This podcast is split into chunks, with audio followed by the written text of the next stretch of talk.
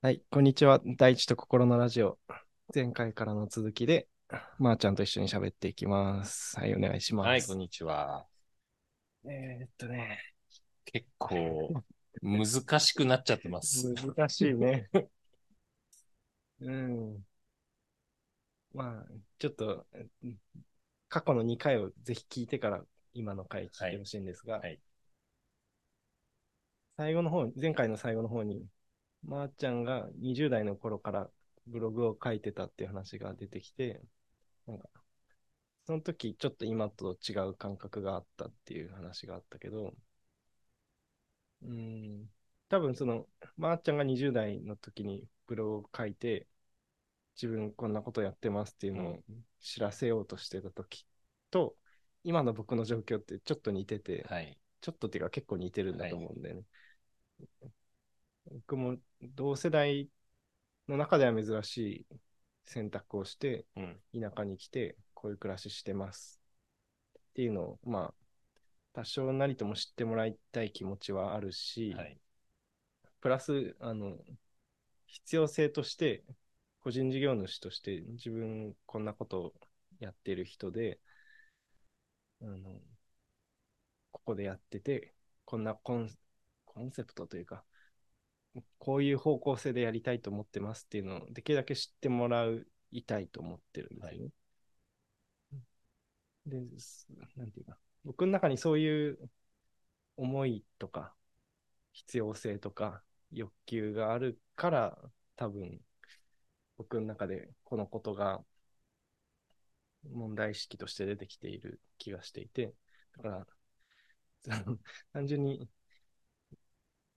メディアに出るとか、SNS にアップするみたいなことを、それってくだらないよねって言いたくてこういう話をしてるんじゃないんです。そうだね。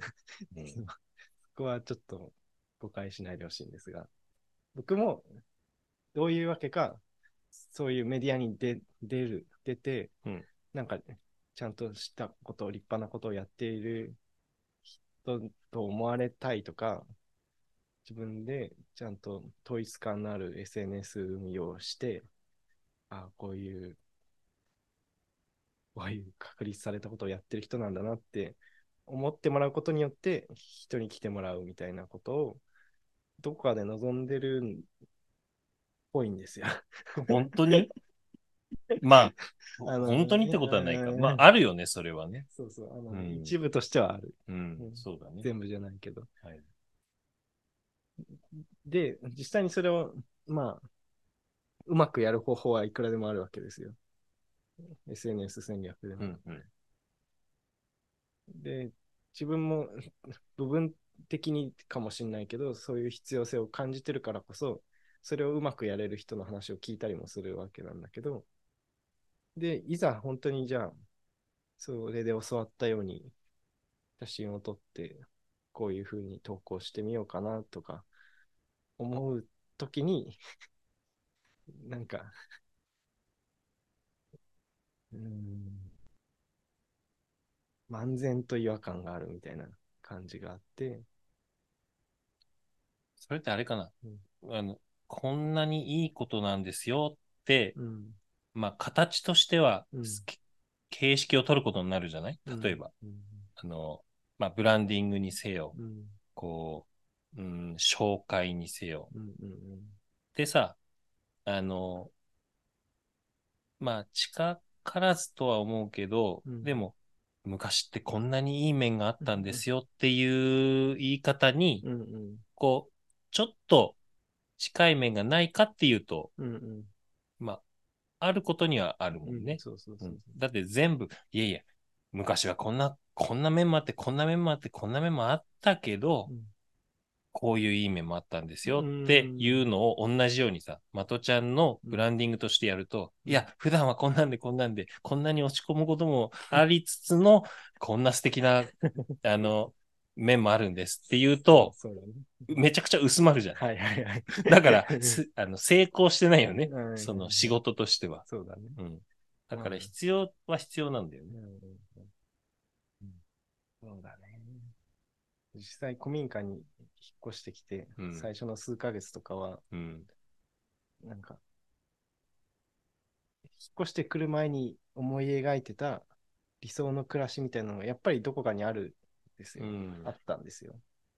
で、いろりで火を焚いて、ご飯を炊いて、で、畳の部屋で、なんか、もらった野菜とか、ちょっと自分で栽培して摘んできた野菜とか、で、味噌汁作って、で、めっちゃ虚しいみたいな。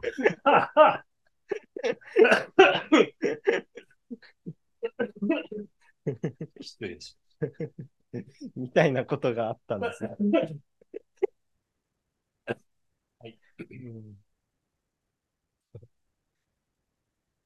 その経験は割と大きいかもしれないな。あの、そこに幸せがあるわけじゃないなって強く感じた。うん。まあ、前回、前々回の話で言うと、その、道具としてうんうん。ね、あの、身の回りにあるそういうそうそうそう。暮らし方とか、うんうんね、生き方とか外側には見えやすい、はいはい。ね、まとちゃんをうん外側に、外側から彩ってるものうんがあるから幸せとかっていうわけではないっていう。いやー、これ資本主義と関係あるやつじゃんと今思ったけど、うん。なんか、し資本主義というよりは市場経済とかな？市場経済って、その、基本的に何でも市場で交換されるものになり得る社会のこと？だとしたら、その、僕がその、いろりでご飯を炊く時間さえも、ポテンシャル的には、全部、その、商品化していくポテンシャルがあるんで、うんこの社会は。うん。で、その出どころが、例えば今、SNS だったり、うん、わかんないけど、その、なんだろうな。回収していく一個の起点として、まあ、やっぱりお金っていうのは根強くあるし、それに付随する商品価値みたいなうん。ところに結びつくものへと、日常のあらゆるものが回収されていくポテンシャルが市場経済というものにはある。おそらく。うん。うん、だから、なんていうか、抵抗性として、その、やろうと思えば、日常のあらゆることを、それこそその自分の商品価値を高める道具として使っていくこともできてしまうという状況に僕ら今いるわけです。うん。そう、ちょっとそもう一個話変わるけど、あの、自我、自我をどうかしたいみたいな、うん、じゃなくて、なんか、就活してた時をちょっと思い出したんだけど、うん。就職活動してた時、なんか、その時って、自分が働けるかどうかってわかんないわけですよ。本当に自分は生きていけるんだろうかって、不安にもなるわけですね。で、なんか今でも印象的に覚えてるのは、就活に行って、ちょっとそういう、本当に自分は生きていけるのかなみたいなムードが高まった状態で帰ってきたときに、なんか、すごい、なんていうの、適当そうな感じの太ったサラリーマンみたいな人とすれ違ったのね、うん歩いてて。で、その時に僕が感じたのは、あ、でもあの人も、あれだけ太れるぐらい、ご飯を食べれるぐらいには、お金稼げてるんだなって思ったのね。めちゃいろいろ。めちゃくちゃひどい言い方をしてるけどね。うん。うん。普通のことをちょっと、うんうん、面白い言葉で言ったって感じだけど。あの、不安を抱えてる大学生から見ると、うん。あの、太ってる、太ってることは別に必要じゃないんだけど、うん。あのそう見えるわけですよ。あの、へーあこの人にもちゃんと何かしらよりどころ、稼ぎどころがあって、生活ができているから、こうやって今、すれ違ってんだなっていうふうに見えて、なるほど。そこ、そう、その、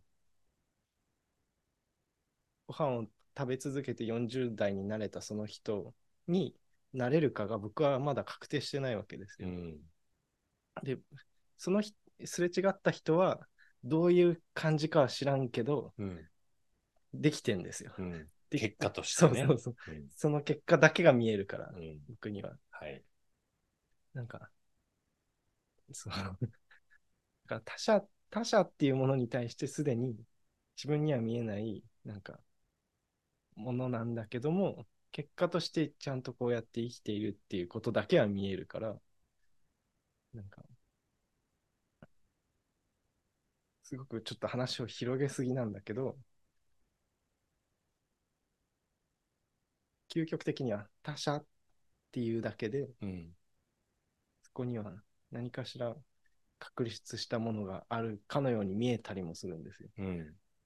自分がすごく不安だと、特に。うん。で、それが、もうちょっと確率度合いの高いものとして、うん。その過去を美化した話があったり、未来のテクノロジーの話があったり、すごいお金持ちの話があったり、誰からも認知されている有名人の話があったりするんだけど、うん。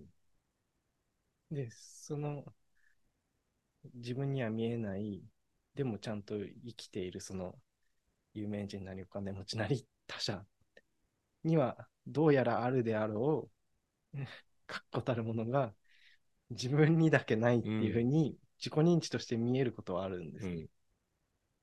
うん。そこがなんか、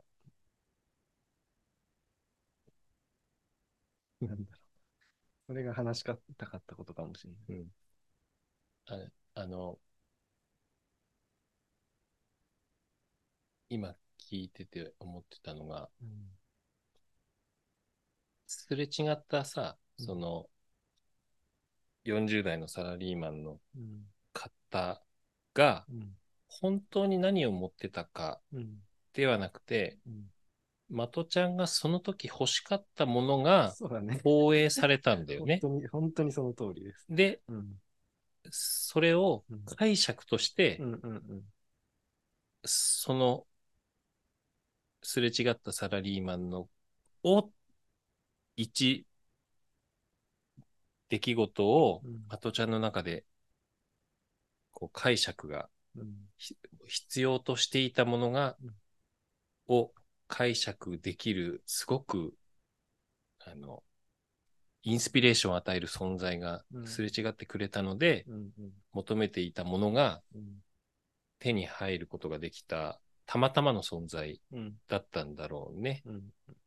だからさ、うんそう考えると、この3回の収録の中で話してることってさ、うんそれをしてしまう時のうん各々の人って、うん。結局、求めているものがうん。外側にある時にうん、それを、こう、なんだろう、今、今の自分に必要なものをうん。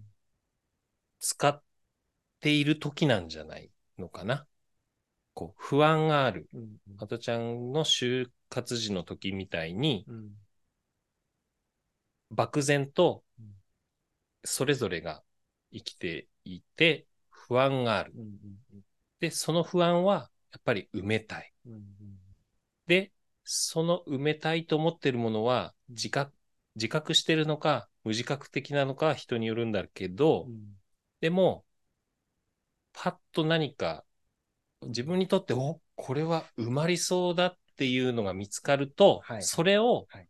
やっぱ使って、うん。その人の人生を埋めるうん。選択ははい、やっぱしちゃうよね。しちゃうわ、しちゃうわ。うん。その時に、昔とか、うん。テクノロジーとか、うん、SNS でのちょっと素敵な投稿とか、うん。っていうので出てくるのはあるから、専門性とかもそうかもしれないな。なんかうん。何々専門家になるみたいなのも。そうだね、うん専門性が楽しいからやってるのとは違う意味で、そう。専門性を追いかけるときってあるもんね。あと単純に学生の時に思ってたな。社会人っていう言葉とかね。うんうん。なんか社会人っていうものには何か、私たち学生とは違う何かがあるんだなって。あの。60%ぐらいは、いやいや、人じゃんって思ってたけど、うん。とはいえが、やったことないから、はい。わかんない、自分にはわかんないなんかがあるんだろうなっていううん、のは感じてたね。それらを、やっそれらを通してさ考えるとさ、うん。やっぱり、まあ、自分の外部の方々が、うん。すその不安と何かこう、それに対応する何か発見したものとかを大事にして生きてしまうのは、うん。あの、まあ、しこちらが口を出すことではないにしても、うん。自分がそれと向き合った時とか、自分にの中にそれが入り込んできそうな時に、うんこう、そのことも認識しつつ、うん。あ、それもそれでありだし、でも同時に、いや、とはいえ今、どう充実しながら今をこう満たしていくかみたいなのも、の方が、うん。こう、核がうん。こうあって、温かみもあって、自分を満たす度合いで言ったらうん、ちょっと勇気づけてくれるかな、みたいなのをうん、ちょっと感じていたいなとは思うかな。うん、うん。だから不安っていうのはうん。キーワードかもね、うん。今回。そうだね。不安でいると、しがみつきたいから、はい。しがみつける先を探すんですよ。うん本当に。うんそれの、まあ、主要な4つをその仏教学者の人はいが、お金、有名になること、うんテクノロジー、恋愛って言ってるけど、うんうん。まあ、それを助長するような言説とかも多分いっぱい飛び交ってると思うんだけど、うんそうですね。で、まあまあ、それも、それも経験だから、やったらいいかもしれないし。うん。いいですね。そして多分、改めてなん。でこのテーマを喋りたかったのかを思ってみると、移住してきて2年目で、その生活周りのことがだん。だん。見えてきて、うん。うん。あ、草刈りってこん。ぐらいの頻度でやん。ないとけないんだなとか、あ、竹ってあんだけ切ったのにもうこんなに伸びんだなとか、っていうのが、なんとなく体感として入ってきて、そうするとその人が一人暮らしていける空間を確保するとか、食べていけるものを確保するってだけで、めちゃくちゃいろんな気遣いとか条件とか、なんだろうこれで、これで決まって、これで決まりみたいな感じではなく、常にどうかな、ああ、こうかなっていう調整ありきの地味なことの連続だなっていうのをすごく感じるんですよ、最近。うんそれはコンクリートで固めた草の生えてない場所に住んでた時はあんまり感じ取ることが僕はできなかった。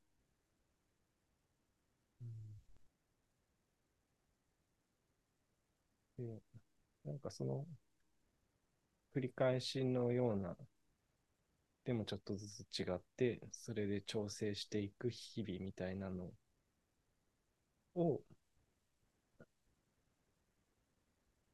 うんそこに、そこに満足を感じて生きていきたいなっていうのをすごい思うようになってきてて、うん。そこ、そこから変に出ようとしないというか、生きてるってそうだよなっていう納得を、楽しいことも苦しいことも味わいながらやっていくっていうこと以外になんかあるだろうかっていう感じがしている。うん。うん。なんか他にありそうなことをいろいろなんか外から情報は入ってはくる。うん。お金持ちになればとか。うんでもお金持ちになったって地球上で生きてくんだから、地球上で食べ物が育つ状態を保ったり、でも人間が生きていける場所を確保したりっていう、いろんな配慮の中でしか結局は生きられなくて、うん、かそれ、そうじゃないものを目指そうとするってなんか変だなっていうか、その傾向にもうちょっと注意深く気づけて、ああ、またやっちゃってるよ、これって思えると、その今ここを豊かにするために本当は使えたはずの自分の注意力とかエネルギーとかを結局は儚いものに投影して期待しすることによって空転して空回りすることをもっと今を充実させる方に使えるんじゃないかとうん。思えてきたという感じで。うん。うん。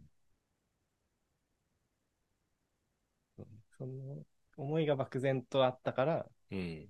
その周辺にいろんな要素が僕の中でテーマとして散らばってて、なるほど。出してみたらこういう思いが出てきました。うん。いい意味では、なんだろう。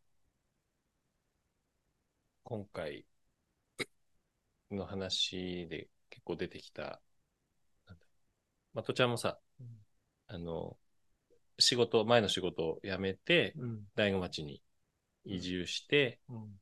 古民家で暮らしたり、畑に行ったり山に行ったりっていうのを、うん。する前、する後、うん。してる途中のところでもさ、うん。こう、心の中に、まあ僕も誰しもあるようなうん、こう、このステージに移行したら、うん。ちょっと何かが変わって、うん。と、いい意味でも悪い意味でもなく、前のバージョンから次のバージョンにちょっとこうん。う、レベルアップして、うん。何かがこう、よりよく変わっていくことをうん。期待してなかったっていうわけではないだろうし、あったじゃない？で、それが根付いて、うん。根付いてというか、こう、根を伸ばし始めて、うん。現実に生き始めた時に、うん。ね、草刈りの話が出てきたり、竹との付き合いが出てきたりとか、うん。実際、蚊帳の大変な、うん。ね、あの、いろんな手順とかも出てきたりした時に、うん。こう、現実のいい不安というか、いはい。不安が、な僕の言葉で言うと、第一性がある、なるほど。うん、第、うん、肉体的でもあり、第一的でもある、うんありありと存在する不安が、うん。ちゃんと訪れたことで、そね。そうですね。それを埋めるときに、うんない、今にないものでうん埋めることが多分もう、なんか、はい。全然違うことでは埋まらないっていう感じ。にも言えるかもね。これがさ、第一性もない、肉体性もない不安で出てきてたら、うん。その、今じゃないことに対してのツールで埋めがちでも、なんか、確かオッケー、うんこれで、例えば、全然今を生きてないのに、うん。昔のこと持ち出して、昔はすごいだろうって言ってたら、その瞬間も、その人も満たせて、なんか満たした気分で、またずっと通り過ぎていくけど、それが第一性がもあり、肉体性もある不安で、うん。昔のこといくら持ってきてたってさう、んで、今、それ使ってどうするがない限り。空転しちゃうじゃん。だから、いい不安であり、なんかっていう。うん。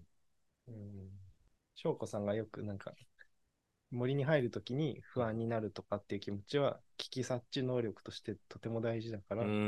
なんかそういうネガティブな感情もとても大事っていう言い方をしてたんだけど、はいはいいや、それすごいいい言い方だなと思って、本当確かに第一性がないと逆にネガティブな感情とかを変に否定しすぎるとこもあるかもしれない。ああ、確かにね。不安はい不安になってるのはいけないんだみたいうな。ん。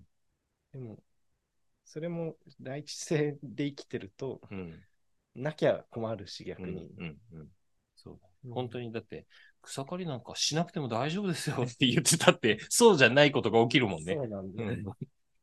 そうなんだよな。うん。なるほどねう。ん。うん。うん。まあ、だから、グラウンディングしてきたということなのかもしれないな。うんいい。僕、ごくごく個人的に言うと、うん。もっと第一性うんを持った不安をちゃんと感じるようにしようって 反省、ちょっとだけ反省しました。今の話を聞いて。はいもうちょっとだけ敏感に感じ取ろうと思います。まあ、蛇とか蜂には気をつけないとだし。そうですね。いいね。うんうん。いいね。面白かった。うんいやでもこうやってさー、うんあの、意図せずだけど、うん 第一のと心のラジオを主催する的場優斗くんがさ、はい。あの、不安をちゃんとうん。抱えてるって話せたのが、すごくいいラジオになったんじゃない？そうだね。うん。そうなんだよ。うん。あの、第一と心のラジオっていう綺麗なサムネイルを掲げて配信されていることの裏には、当然だけど生きている生身の人間のうん。動がある。でもその部分が結構見えにくいよねっていうことも今日喋りたかったことの一つかもしれないです。と、プラスして言うとさ、うんそのドロドロした生々しい、うんあの、苦しさとか、悩みとか不安とかも含めて、うん味わおうとしてるよね。一応。そうだね。うん。それが、なんか、それができてることは、僕は個人としてはすごく、それが人生の楽しさだとも思ってるし、うん多分、まとちゃんもそれを、味わってるのかなとうん思ってもいます。そうですね。うんうん。結果、なんか、うまいことまとまった感じがします。いいのか。いいんじゃないでしょうか。はい。じゃあ、また来月喋りましょう。はーい。はーい。では。さようなら。